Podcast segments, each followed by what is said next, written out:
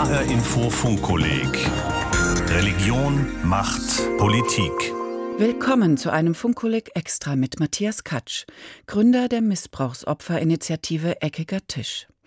Der Philosoph und Management-Trainer wurde als Schüler im Berliner Canisius-Kolleg der Jesuiten selbst Opfer sexuellen Missbrauchs und engagiert sich heute für die Aufarbeitung dieser Gewalt, unter anderem durch die weltweite Vernetzung von Betroffenen.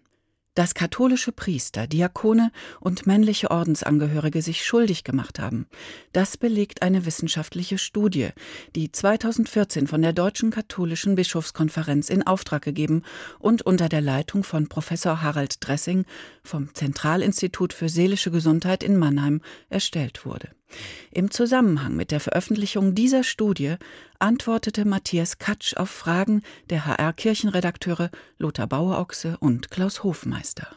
Herr Katsch, die Studie zählt für den Zeitraum von 1946 bis 2014 3677 überwiegend männliche Minderjährige als Opfer. Sie sind Opfer von 1670 Klerikern. Die Wissenschaftler sagen aber auch, dass es eine Dunkelziffer gibt. Die Zahlen sind mit großer Wahrscheinlichkeit höher. Zunächst mal, was hat das bei Ihnen ausgelöst, Herr Katsch, als Sie diese Zahlen gehört haben? Ich war nicht wirklich überrascht, weil jeder, der sich mit diesem Themenfeld beschäftigt, der, wie ich die letzten acht Jahre sich um sexuelle Gewalt gegen Kinder und Jugendliche im Raum der katholischen Kirche bemüht hat, um die Aufarbeitung gekämpft hat, der Zahlen zur Kenntnis genommen hat aus anderen Regionen der Welt, aus den USA, aus Irland, aus Südamerika, aus den Niederlanden, aus Australien. Der konnte wissen oder der musste wissen, dass es keinen Grund gab anzunehmen, dass die Zahlen bei uns geringer wären als, als andernorts. Und das wird durch diese Studie bestätigt, eindrucksvoll bestätigt. Und trotzdem bleibt ein Erschrecken darüber, dass hinter diesen Zahlen natürlich einzelne Menschenleben stehen.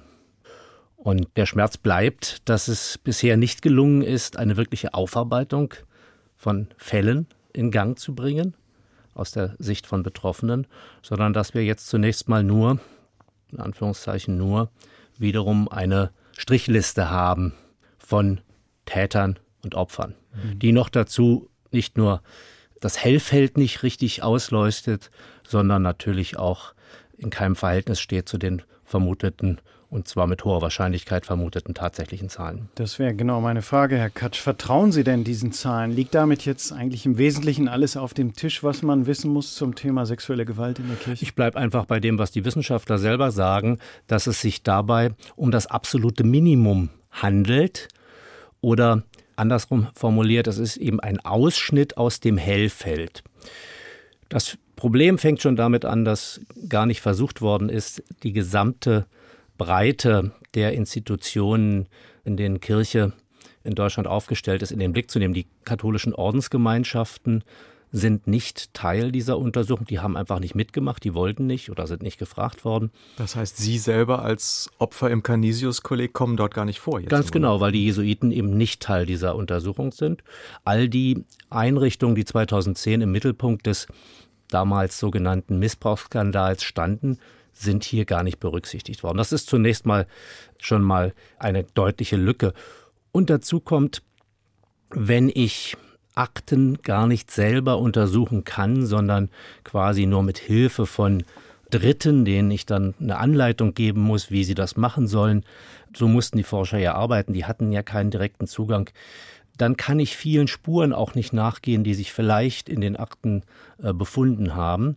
Also in den Akten, die noch vorhanden sind, weil das kommt noch auch dazu.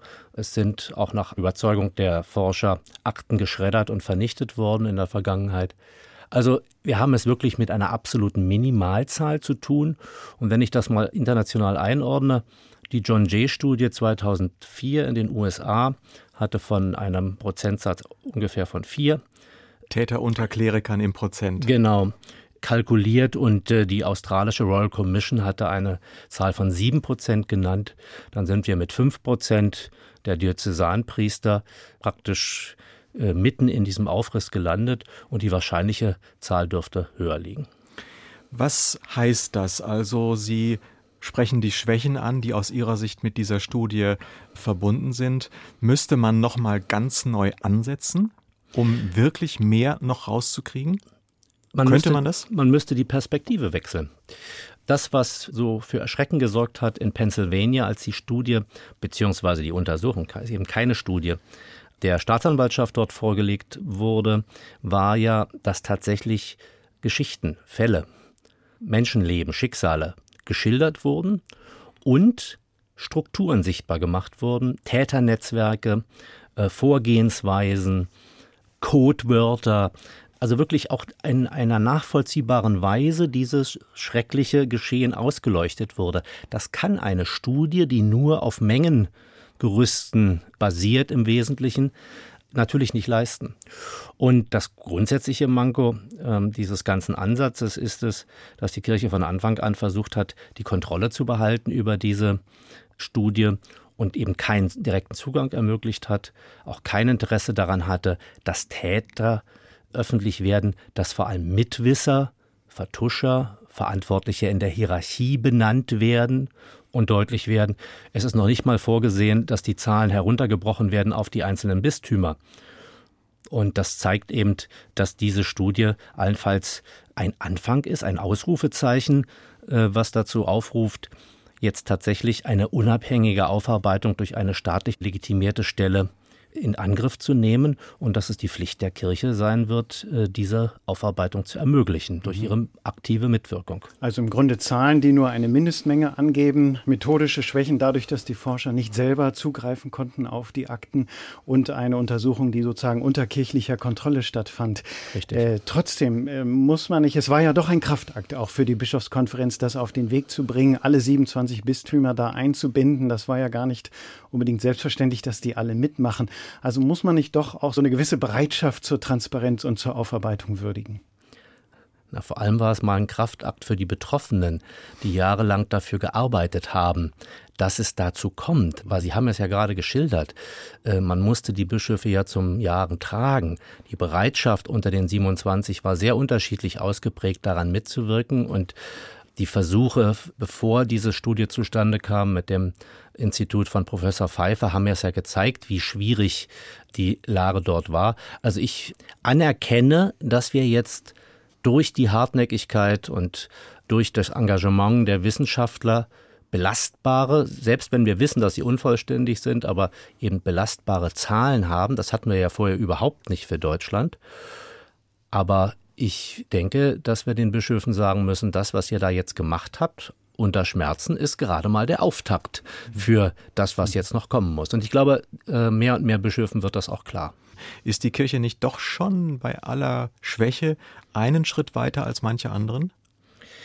Ich glaube, man darf dabei nicht aus dem Blick verlieren, dass die Kirche auch einen besonderen Anlass dafür hat, dass wir so kritisch auf sie schauen weil 2010 ja deutlich geworden ist, dass sie alles dafür getan hat in der Vergangenheit, die Fälle unter der Decke zu halten.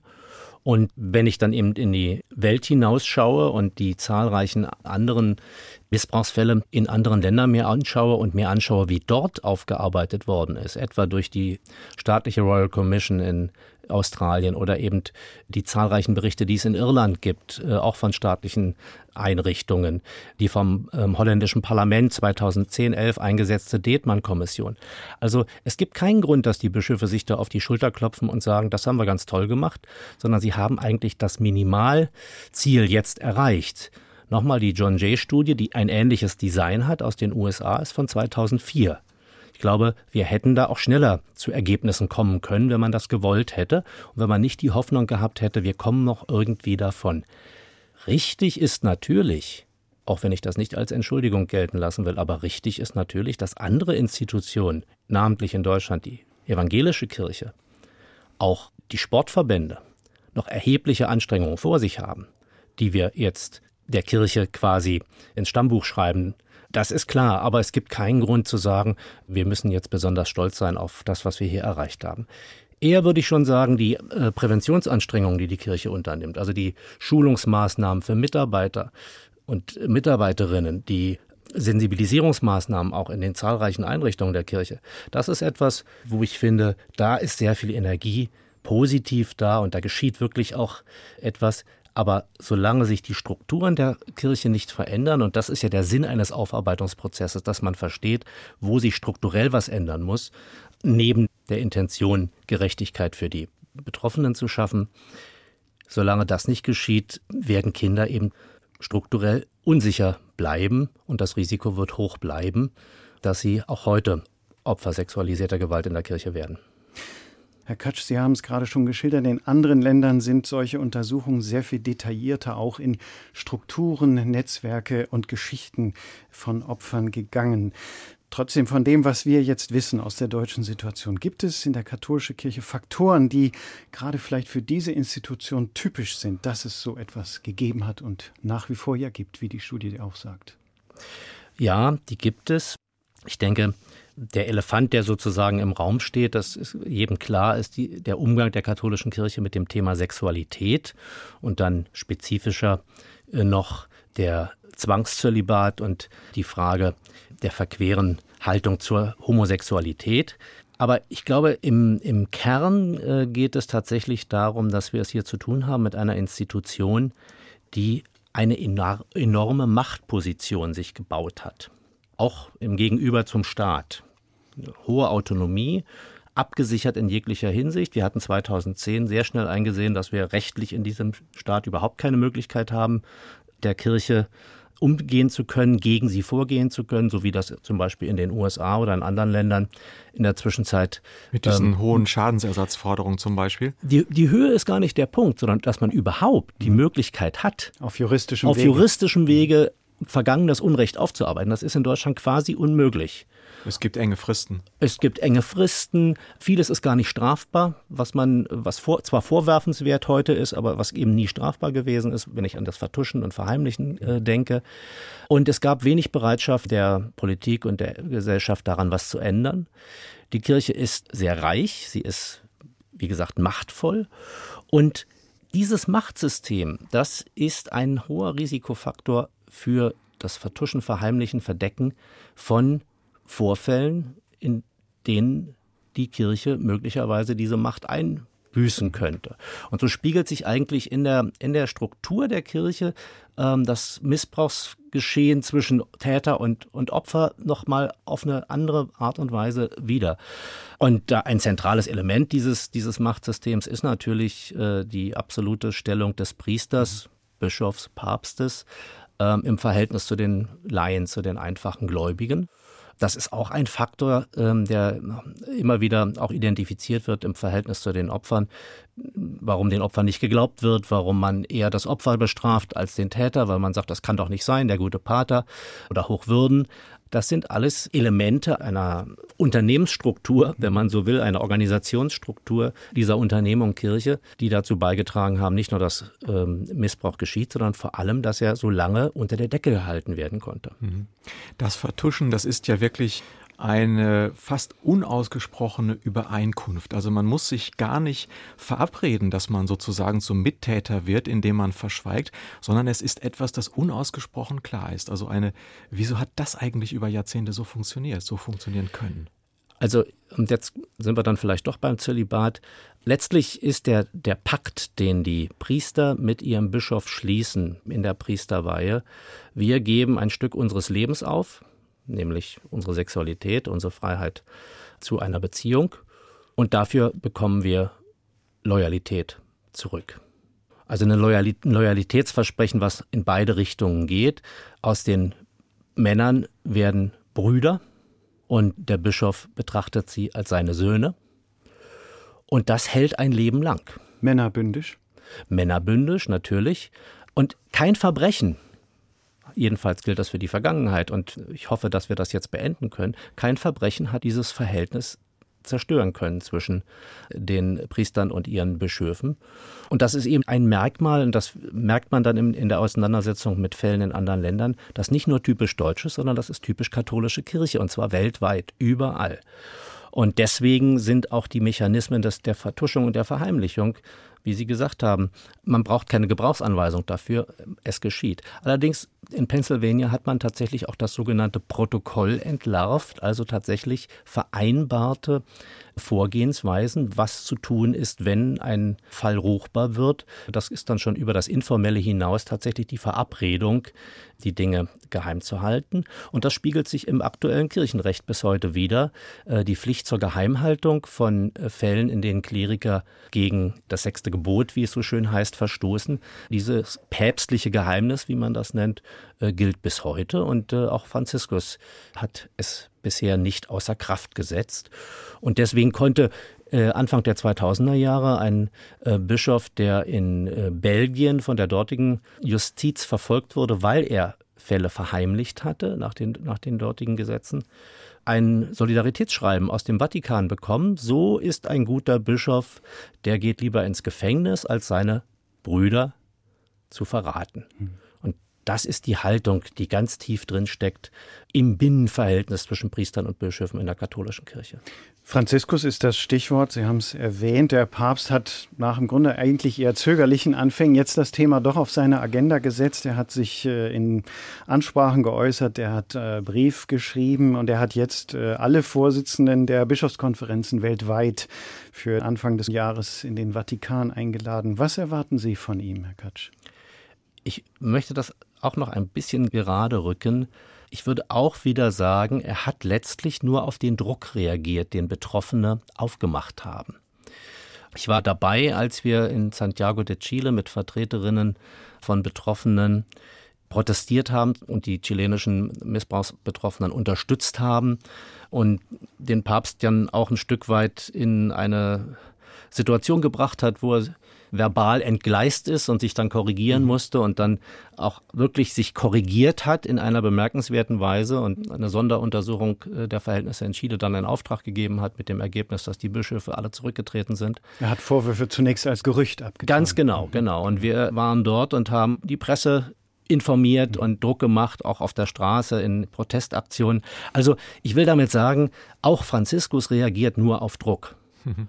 Und er steht jetzt gewaltig unter Druck. Und insofern ist dieses Dringlichkeitstreffen, das er jetzt einberufen hat, auch ein Zeichen dieses Drucks, den er spürt, aus allen Teilen der Welt. Und dieses jüngste Beispiel jetzt aus Deutschland trägt dazu bei. Ich finde, er sollte nicht nur seine Bischöfe nach Rom rufen, um über diese Krise zu beraten, sondern es wäre überfällig, dass er betroffenen Vertreter und Vertreterinnen aus den Ländern nach Rom beruft, um von uns zu hören, was wir ihm zu sagen haben über die Strukturen seiner Kirche, was sich dort ändern muss und damit der Welt auch zu zeigen, dass er bereit ist, eine Positionsänderung einzunehmen, endlich in die hörende und sehende Position zu gehen und den Thron desjenigen, der immer schon alles weiß, der schon auf alles immer eine Antwort hat, auch wirklich aktiv mhm. zu verlassen. Matthias Katsch, Mitbegründer des sogenannten Eckigen Tisches, einer Initiative von Opfern sexuellen Missbrauchs in der Kirche.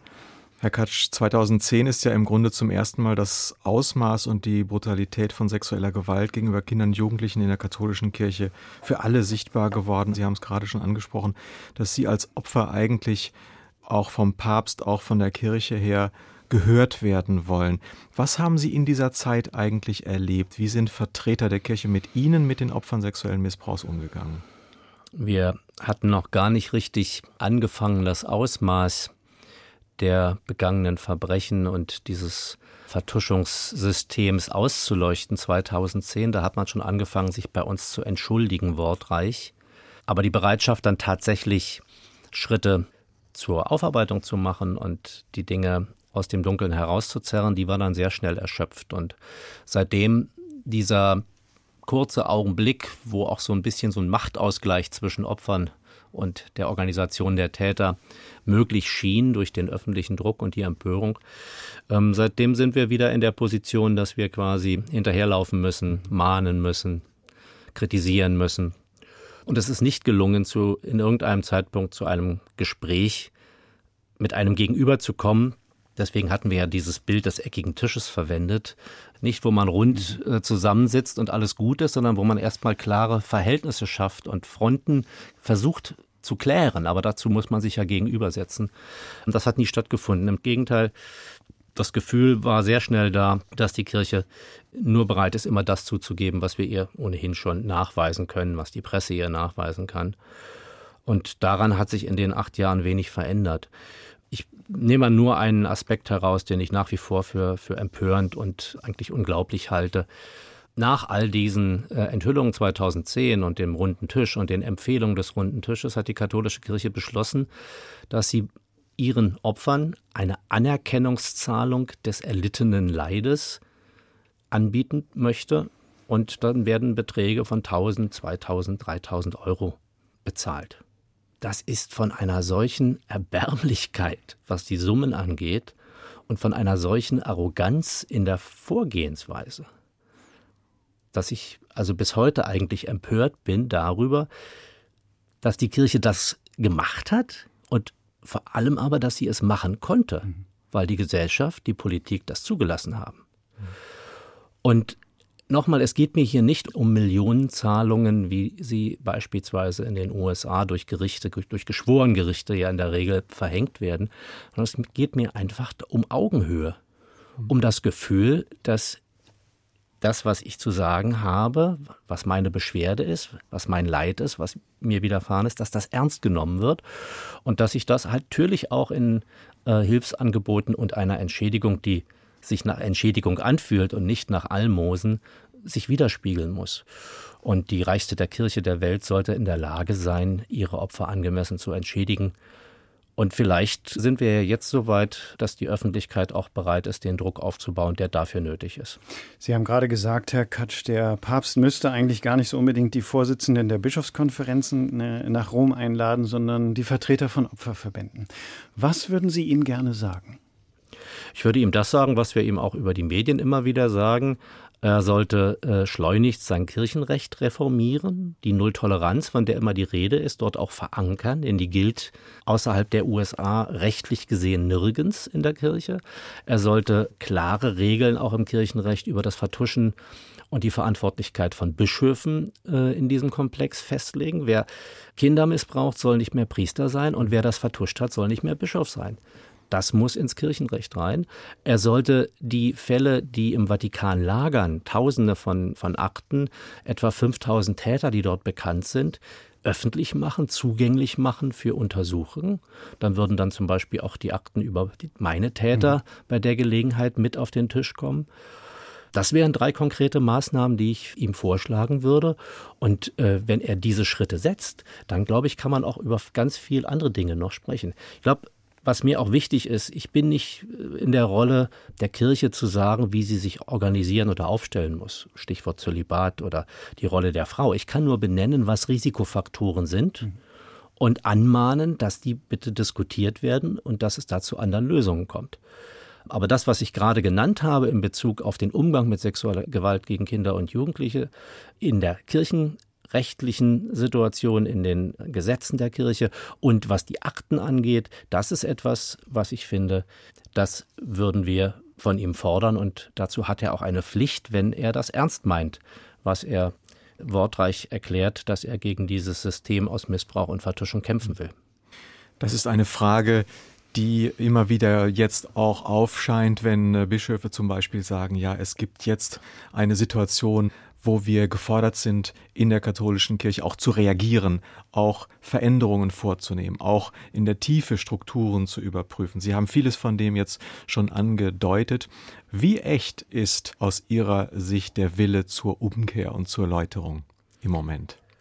Ich fürchte, dass die Angst vor der Veränderung und die Angst vor dem, was alles noch auf den Tisch kommt, nach wie vor so groß ist, dass nur bei anhaltendem Druck von außen Schritte in Richtung Aufarbeitung, Umkehr, ein anderes Verhältnis im Umgang mit den Opfern erfolgen werden. Herr Katsch, vielen Dank für das Gespräch. Die beiden HR Kirchenredakteure Klaus Hofmeister und Lothar Bauer-Ochse in einem Gespräch mit dem Philosophen und Managementtrainer Matthias Katsch, der als Gründer des sogenannten Eckigen Tischs die Interessen von Opfern sexuellen Missbrauchs durch Kleriker der katholischen Kirche vertritt. Für den 21. bis 24. Februar 2019 hat Papst Franziskus die Leiter der Bischofskonferenzen weltweit in den Vatikan einberufen, um über Konsequenzen aus dem Missbrauchsskandal zu beraten. Dieses Funkolik Extra und alle bisherigen Folgen des H-Info Funkolix Religion, Macht, Politik finden Sie auf der Webseite funkolik.de. Mein Name ist Heike Liesmann.